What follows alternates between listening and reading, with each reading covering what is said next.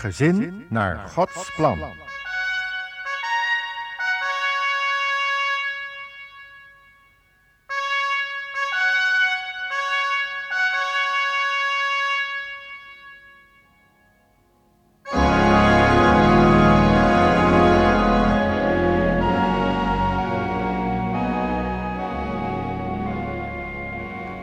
Welkom luisteraar in ons familieprogramma Gezin naar Gods plan.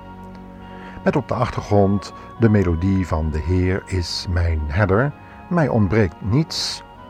Willen wij samen verder gaan met te luisteren naar een huisvrouw die de Heer Jezus in haar levenshuis had toegelaten. De Heer Jezus is inmiddels in de keuken aangekomen, waar hij onderwijs geeft hoe wij geestelijk voedsel aan onze naasten kunnen voorzetten.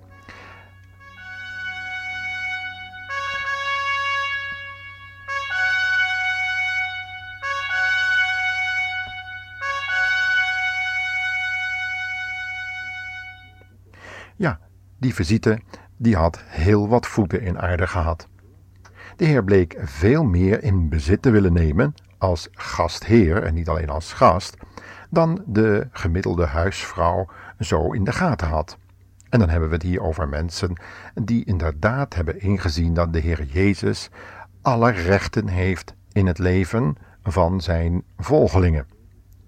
Wanneer we de Heer Jezus in ons leven hebben toegelaten, dan wil Hij niet alleen maar als gast binnengelaten worden. Hij heeft namelijk recht op ons hele leven. En dat betekende in ons vorige programma dat de huisvrouw de Heer Jezus dus ook in de keuken eh, moest toelaten, waar hij een aantal adviezen had gegeven. We hebben dus in dat vorige programma gezien wat dat allemaal in ons praktische leven voor gevolgen heeft. We hebben het gehad over de keuze van ons voedsel. We hebben het gehad over het zout in de pap, zoals we dat genoemd hebben. En de Heer Jezus heeft zichzelf daarmee vergeleken, maar ook praktische toepassingen gemaakt. Dat we namelijk niet te pas en te onpas altijd maar weer met de Bijbel de mensen als het ware om de oren moeten slaan, maar meer onze levenswandel aan hun openbaren, zodat ze nieuwsgierig worden naar de bron van die andere levenswandel dan die de gemiddelde persoon hier op aarde zo heeft. Want de meeste mensen kennen de Heer Jezus niet. Dus zijn wij zijn getuigen. Dan willen we een voorbeeld uit de Bijbel geven, en dat is uit Lucas 24, waarin duidelijk wordt in welke mate de Heer Jezus invloed op ons leven wil uitoefenen. Want de Heer Jezus is niet in het graf gebleven. Hij is opgestaan uit het graf, heeft onze zonden weggedragen in het graf, dat betekent in een zee van vergetelheid, en iedereen die dat gelooft mag een nieuw begin maken. En dat is helaas niet altijd even makkelijk. Nou ja, ik zeg helaas, het is eigenlijk heel begrijpelijk, want we hebben zoiets als een oude mens, een oude natuur, en die wil helemaal niet dat nieuwe leven van de Heer Jezus. Vaak zijn we ook heel bedroefd omdat we bepaalde feiten in de christelijke geschiedenis, maar ook in de Bijbel, niet begrijpen. Een van die feiten is namelijk dat we een kruis in ons leven hebben te dragen. En dat neemt de Heer niet weg. Hij zegt dan ook: neem uw kruis op en volg mij. Want wie zijn leven lief heeft, die zal het zelf verliezen. Maar wie zijn leven zal verliezen, en dat doe je op het kruis, die zal het juist behouden. Er waren twee mannen die we in Lucas 24 herkennen als mannen die op weg waren naar Emmaus en het kruis in hun leven hadden herkend. Maar het was niet hun eigen kruis, het was het kruis van de Heer Jezus. En deze twee mannen, die konden de hele geschiedenis rond de kruisiging van de Heer Jezus niet begrijpen. Ze konden de toepassing ervan in hun eigen leven niet inzien. En diep bedroefd hadden ze besloten om het oude leven maar weer op te pakken en heel gedeprimeerd proberen er nog maar wat van te maken.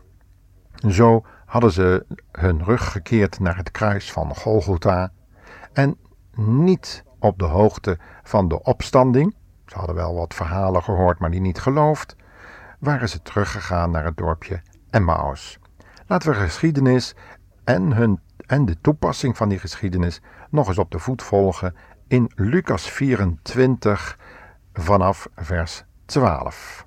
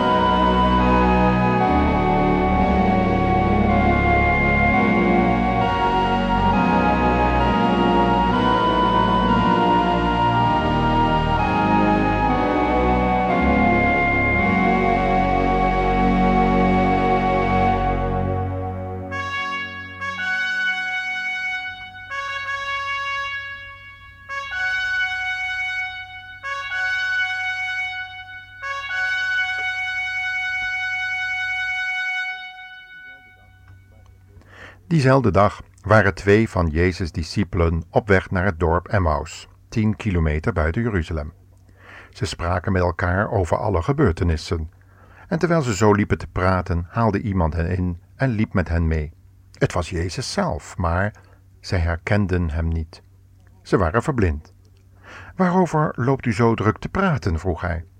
Ze bleven stilstaan en keken hem met droevige ogen aan. Een van hen, Cleopas, zei: u bent zeker de enige in heel Jeruzalem die niet weet wat er voor verschrikkelijke dingen er de afgelopen dagen zijn gebeurd. En wat voor dingen dan? vroeg Jezus. Wel, zeiden ze, wat ze hebben gedaan met Jezus van Nazareth. Die man was een profeet. Hij deed ongelooflijke wonderen en was een geweldige leraar. Hij stond hoog in aanzien bij God en de mensen maar de hoge priesters en leiders van ons volk hebben hem gevangen genomen en uitgeleverd aan de Romeinen. En die hebben hem gekruisigd. Wij dachten nog wel dat hij de Christus was, de bevrijder van Israël. Maar het is nu al de derde dag sinds ze hem hebben gedood. Een paar vrouwen van onze groep kwamen vandaag met een wonderlijk verhaal. Ze vertelden dat ze vanmorgen vroeg bij Jezus graf waren geweest en dat zijn lichaam weg was. Ze hadden ook engelen gezien die zeiden dat hij leeft. Een paar van ons gingen er onmiddellijk heen om te kijken en inderdaad, het lichaam was weg, zoals de vrouwen hadden gezegd. Maar Jezus zelf zagen ze niet. Toen zei Jezus tegen hem: Wat bent u toch dom? Wat hebt u toch moeite om alles te geloven wat door de profeten is gezegd? De Christus moest immers al die vreselijke dingen doormaken voor hij in zijn heerlijkheid zou binnengaan.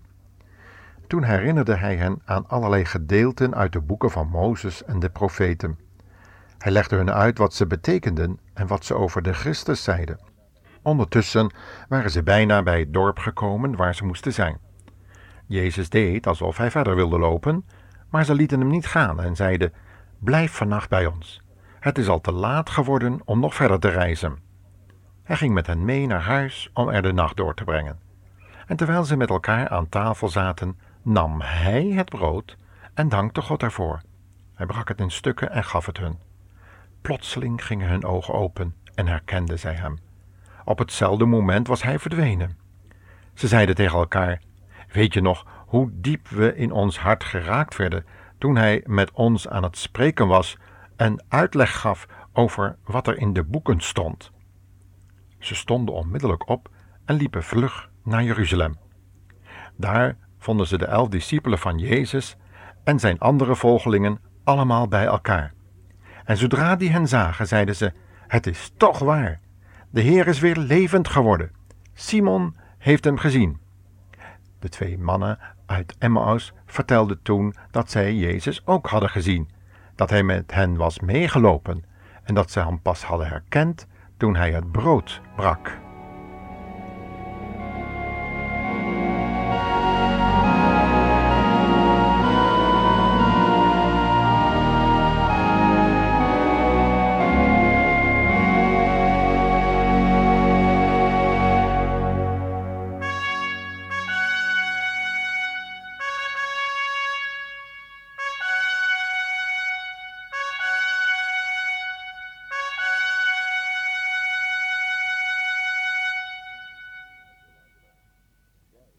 Beste luisteraar. Wij zouden deze geschiedschrijving heel anders in elkaar gezet hebben. Wat zouden wij gedaan hebben als wij die hele geschiedenis van die uh, wandeling en het gesprek van de Heer Jezus met die twee Emmausgangers zouden opgetekend hebben? Hoe zouden wij dat dan allemaal verwoord hebben? Wel nu, wij zouden de Heer Jezus niet tot gastheer gemaakt hebben, maar we zouden gezegd hebben dat wij hem hadden uitgenodigd en dat wij toen het brood hebben gebroken en dat hem hebben aangeboden. Maar in het kader van de, deze uitzending, waarin het dus gaat om het Heer zijn van Heer Jezus, past het gedeelte van Lucas 24 heel goed. Want wat staat er namelijk? Dat de Heer niet als gast daar binnenkwam bij die twee bedroefde mannen, maar dat hij eerst hun hart verwarmd had met de uitleg van de schriften, wat over hem ging, en zijn opstanding en zijn lijden en sterven voor de zonden, maar dat hij ook het Heer zijn wilde duidelijk maken. Hij was Heer geworden juist door de opstanding van de doden. Natuurlijk was hij dat al, maar juist door die opstanding bewees hij op een krachtige manier goddelijke kracht te hebben. Ja, God zelf te zijn. En zo, door het brood te nemen en dat te breken en dat aan die twee discipelen te geven, maakte hij duidelijk: Kijk, ik ben nu door jullie uitgenodigd, maar ik neem de leiding in jullie leven vanaf nu over.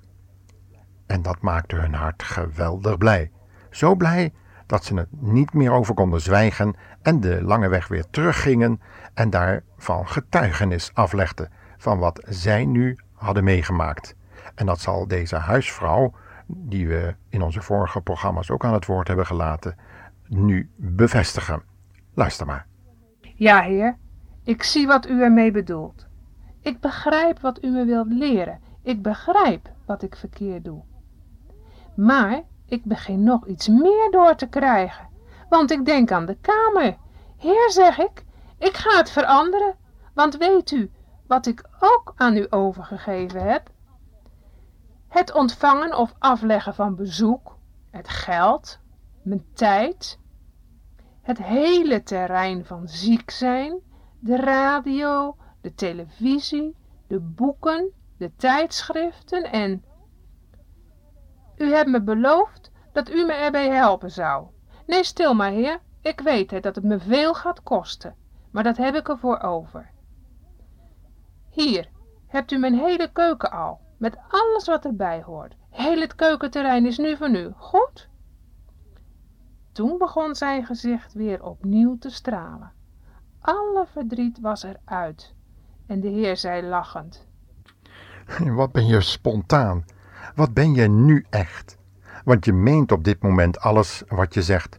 Alleen weet je nog niet wat het allemaal inhoudt. Maar dat geeft niet. Ik zal er voortaan bij zijn als je naar de keuken gaat en ik help je met koken. Ik ben erbij als je boodschappen doet. Ik help je zelfs met dat zout in de pap. Je weet wel wat ik daarmee bedoel, hè? En toen lachten we allebei.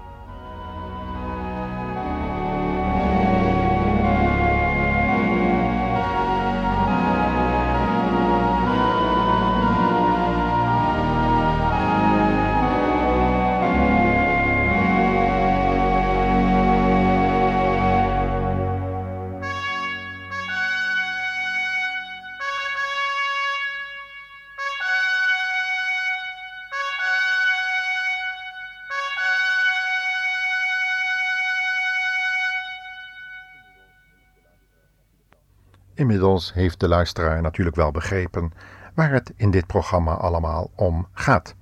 Het gaat om de totale overgave, het Heer zijn van de Heer Jezus. Daarom willen we dit programma ook nog eens afsluiten met een gedeelte uit Romeinen 12. Ik lees het u in zijn geheel voor. Ik zeg u daarom, broeders en zusters natuurlijk, dat u zich helemaal aan God moet wijden te meer omdat hij u al zijn liefdevolle goedheid aanbiedt. Laat uw lichaam een levend offer zijn, heilig, zodat het een vreugde voor God is. Als u zich bedenkt wat hij voor u heeft gedaan, is dat toch niet te veel gevraagd? U moet niet worden als de mensen die zich niets van God aantrekken. U moet anders worden door een nieuwe manier van denken. Dan kunt u ontdekken wat God wil. En wat God wil is goed, aangenaam en volmaakt. Als Gods boodschapper zeg ik tegen ieder van u: beoordeel uzelf eerlijk en denk niet te hoog van uzelf. Bepaal uw eigen waarde naar de mate van het geloof dat u van God ontvangen hebt. Een menselijk lichaam bestaat uit vele delen en die delen doen niet allemaal hetzelfde. En zo is het ook met ons. Al zijn wij met velen, door onze verhouding tot Christus vormen wij één lichaam. En we zijn stuk voor stuk leden van dat lichaam. Wij horen bij elkaar. De gaven die God ons heeft gegeven zijn verschillend. Wie namens God moet spreken, doet dat naar het geloof dat hij daarvoor krijgt. En wie moet helpen, krijgt daar de kracht voor. Wie moet onderwijzen, krijgt de gave om te onderwijzen. En wie anderen moet aansporen en bemoedigen, krijgt daar de woorden voor. Wie iets moet uitdelen, krijgt de gaven om eenvoudig te blijven. Wie leiding moet geven, krijgt daar wijsheid voor. Wie zich ontfermt over mensen die het moeilijk hebben, doet dit met opgewektheid. Laat uw liefde geen schijnvertoning zijn. Keer u af van het slechte, maar klem u vast aan het goede. Houd veel van elkaar als broeders en zusters en laat elkaar uw waardering blijken. Laat uw ijver niet verslappen, maar dien de Heere met enthousiasme. Wees blij, want God gaat iets geweldigs voor u doen. Geef het daarom niet op als u het erg moeilijk krijgt en houd nooit op met bidden.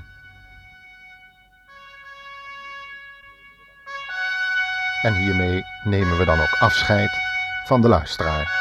Tot de volgende keer.